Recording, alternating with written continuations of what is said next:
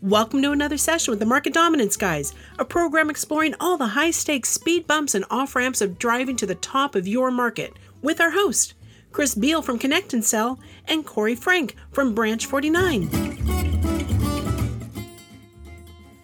What's the reason customers bought from you and will buy from you again? Don't know? Look to the end of your buyer's journey, to the team that helps customers successfully use their purchase. That's the advice of Ed Porter, Fractional Chief Revenue Officer of Blue Chip CRO, and today's Market Dominance Guy's guest. In this third of three conversations with our podcast hosts, Corey Frank and Chris Beall, Ed suggests that you find out what's working for customers, then take that information back to marketing to fine tune the value description of your product so that it matches what customers are reporting. That's the way to successfully sell your product Start with the end in mind and work backwards to inform marketing strategies and sales messaging. If you didn't think that customer success had anything to do with selling, it's time to reconsider, as today's Market Dominance Guys episode title says, What Customer Success Can Do for You. Funny thing about sales commissions as a way of paying people, funny thing to me anyway, is that they have this peculiar quality of being tied to the market for sales talent, but not being tied in any way that can be measured as far as I can figure out to the performance of that talent within a given sales organization or mission. And the it's kind of a math problem. There's nothing to compare them to. That is, you hire top talent, they make the big commission dollars because you have accelerators in your commissions. You have asymmetries that are built into them. And the top people who would be top people with or with or without a commission earn the big commissions. And we use that as a feedback loop to say that commissions are working. If you love to break away from it, you kind of can't because you want the top salespeople who are themselves comfortable with that, whether it is myth or truth. And it's there's self-interest in it too, and there should be. Yeah to be paid more than the CEO in most places. Mm-hmm. But as a salesperson, if you arrange it all correctly, you can be. I mean, our two top salespeople at Connect and Sell, who produce the most total bookings per year, are not commissioned. In fact, our three top salespeople are not commissioned. That's right. There's no commission whatsoever for the for those three people.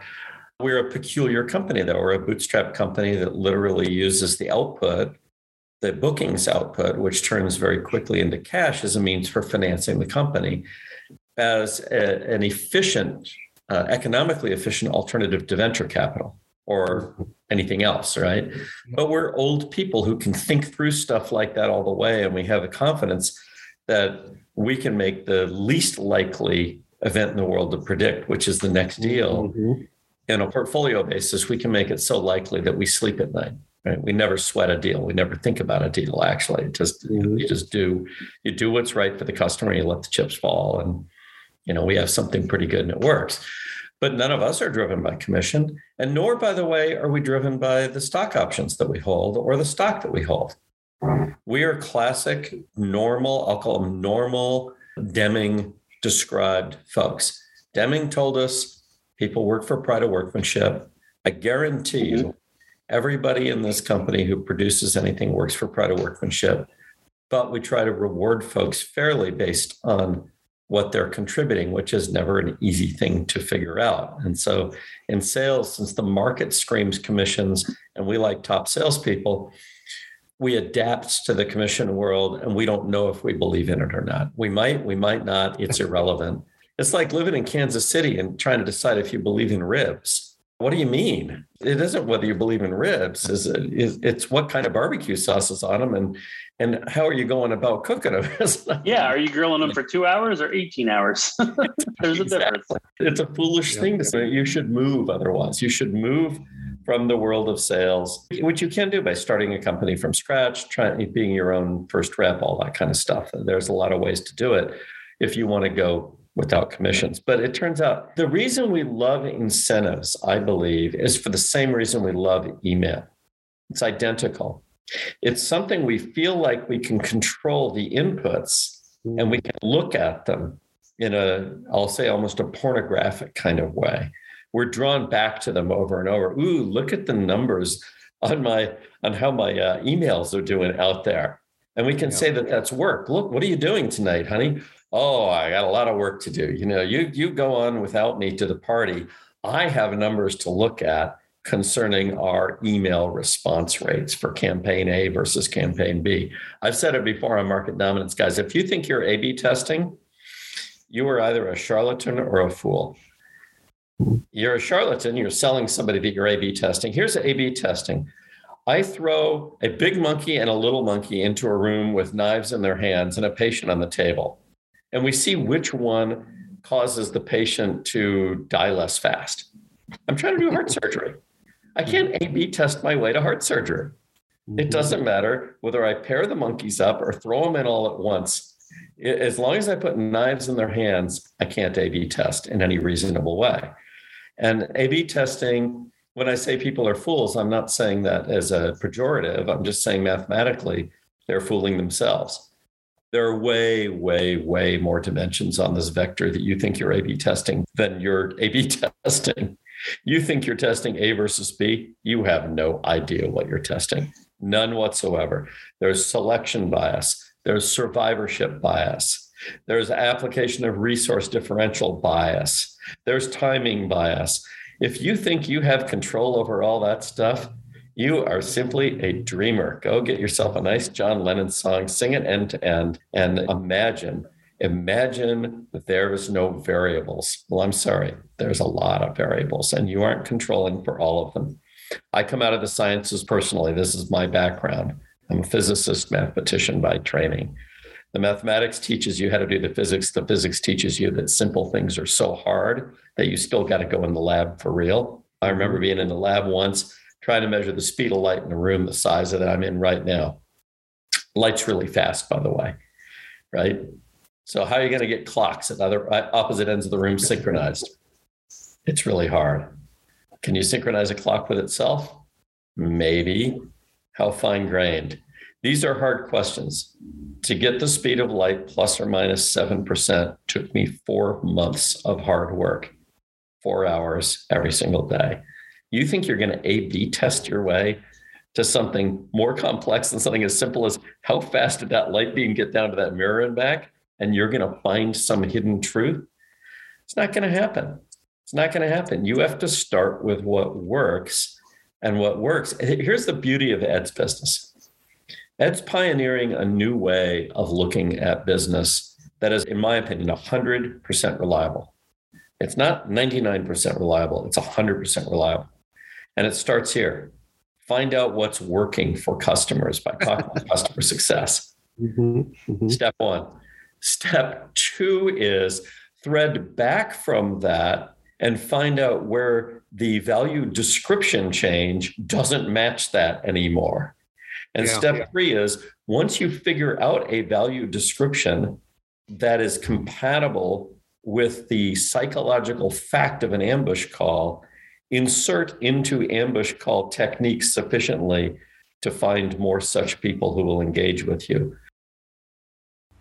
We'll be back in a moment after a quick break.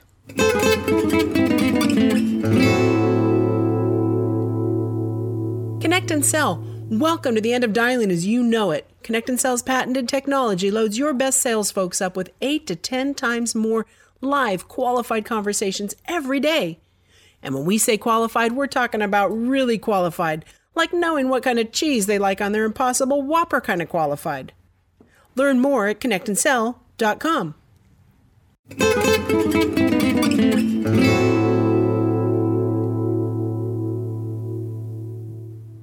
And we're back with Corey and Chris. It, this is the market dominance program that we've been talking about for 133 episodes, except it's more mm-hmm. sophisticated. Mm-hmm. We always said start with your hypothesis. That says your hypothesis is sitting right out there in the real world, unless yeah. You're starting a brand new offer. Yeah, exactly. launching a new product, launching a new company. Absolutely. Other than that, you've got you've got you know, there's data. Uh, Tim Ferriss talks. He's a big chess player, and he talks about the move called. I'm going to butcher it for those chess grandmasters who are on here, but it's uh, and I'm I, I like chess, but uh, a Am I, you familiar with this, Chris or Ed? If, uh, you know, you know, my my book started on on move one, My book ends Move on five, and I never could Ah. memorize anything past that. Yeah. I can fork yeah. can fork with the best of them, but when I say I'm doing that, people get upset.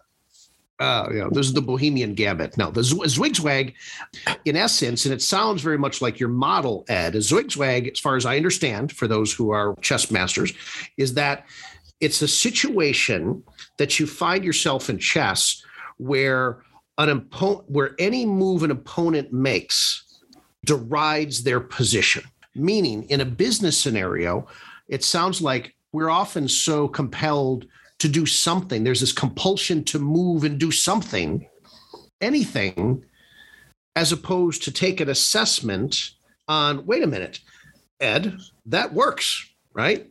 And oh, okay. So don't don't mess with that. That sounds like it's working.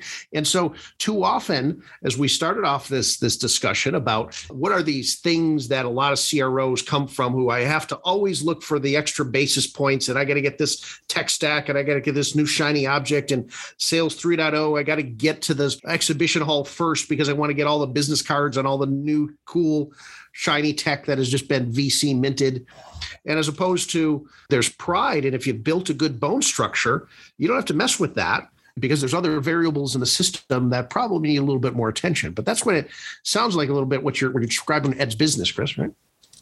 When I am, yeah, I like that particular description. Somebody once said, start with the end in mind. The end is already out there to be found. You don't have to invent it. It's, it's Ed's point. It's a yeah, very work practical- backwards. It's already there. Work backwards. It's just, again, it's the same thing with the math of sales. Is at some point you're starting with a goal and Yeah. like walk work backwards to get to it. Start Yeah. with the activities. Now you need to, and then look at as everything moves. And again, I think the other part too is start with what you got, but th- that doesn't necessarily mean that that's your end all be all. If there is a Velocify, I think, I don't know if they're still around or if they got acquired, but they put a report out maybe four years ago, five years ago or so that kind of talked about different stages of a business. And when you get to this point where when you're starting, you're you're selling to customers that are within close proximity, close reach to you. Often those are maybe smaller customers that you're trying to get proof of concept, you're trying to get some validation, you're trying to get up and going, and then you're going to go up market. So there's that natural progression. So there's just because you're serving let's call it small customers today doesn't mean you have to serve small customers forever but start somewhere and f- start to figure out reasons why people buy from you. Why did they buy a second time from you? Well, understand that whole onboarding process. Like these are things that are relevant to the size of the business and it has everything to do with what you're doing and understanding their, their buying triggers understanding how you onboarded them how you supported them and then do we know do we know why they've bought from us renewed one year, two years? Do we know why? Do we know that we're having these team meetings and getting in, entrenched into the customer's business and the customer success rep knows a different amount of people? These are great things to go talk about on the buying side when you're starting to have conversations with people about this is what it looks like being a customer of ours. This is how we run onboarding. This is how we run post onboarding. This is how we run training. This is how we look at adoption. This is how we interact with you.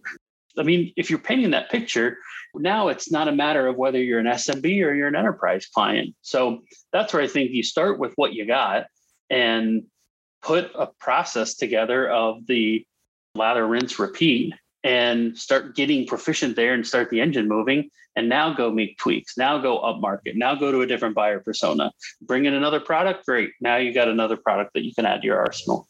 So i think that's a starting point for sure. Well, it sounds like with the markets that we see today, certainly clients that Chris and I work with every day, that don't see how your services aren't going to be fairly busy here in the foreseeable future, Ed. So it's been great having you on the market dominance, guys. I know where can we learn a little bit more about what you do at uh, at Blue Chip, Ed? yes my website bluechipcro.com but i am also all over linkedin so look me up ed porter or the company blue chip cro very vocal about things, sometimes highly debated topics, as well as some conventional thinking. But I put it all out there, and it's something that I'm trying to get more from brain to paper, brain to paper, because there's a lot of things going around again with Chris's book, hopefully, that comes out a 3,000 page book would be wonderful to just put Chris's brain dump on paper. But that's what I try and do. So I'm on LinkedIn. And if you hear this podcast and you haven't heard of me before, then connect with me. But let me know where you where you found me. So let me know you've heard me on the Market Dominant Guys podcast. I, I like to know where people see me and even some of the value. And I'm also a very big advocate on being social on social platforms. So don't just give things a like, give a comment. So I like engaging in conversation. So that's where you can find me, LinkedIn and website. Fantastic. And if you're ever in Columbus, make sure that you send Ed a text because otherwise you're on the shit list forever. Yes, uh, exactly. That, that You, you will be buying problematic. dinner next time. at the very least. That's the And, uh, penalty. That's all right, though. You got some good places there I haven't sampled yet. So, by the way, I love the fact that you're blue chip and you're wearing blue on brand. All the marketing people get into that. Yes, notice very much so. Ed chose to be on a uh, on a show here that if anybody's any, getting it in video, I got a blue bay behind me with a blue ship. So blue chip, Yeah. Blue ship. You know me. I reason from the sounds of words because the meanings are too damn hard to understand. And I think it's fascinating what you're doing. This is a it is a non-trivial recasting of the entire situation by bringing in customer success. Yeah, yeah, it's a really interesting, interesting world. But yeah, It was thank you so much for the time. Yeah, I appreciate it. Well, excellent. For Chris Beall, the sage of sales, the princely prophet of profit, this is Corey Frank for the Market Dominance Guys. Until next time.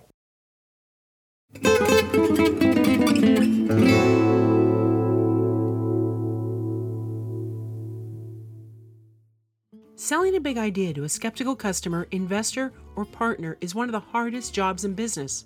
So, when it's time to really go big, you need to use an uncommon methodology to gain attention, frame your thoughts, and employ a successful sequencing that is fresh enough to convince others that your ideas will truly change their world. From crafting just the right cold call screenplays to curating and mapping the ideal call list for your entire TAM, Branch 49's modern and innovative sales toolbox offers a guiding hand to ambitious organizations in their quest to reach market dominance. Learn more at branch49.com. Never miss an episode. Go to any of your favorite podcast venues and search for Market Dominance Guys or go to marketdominanceguys.com and subscribe.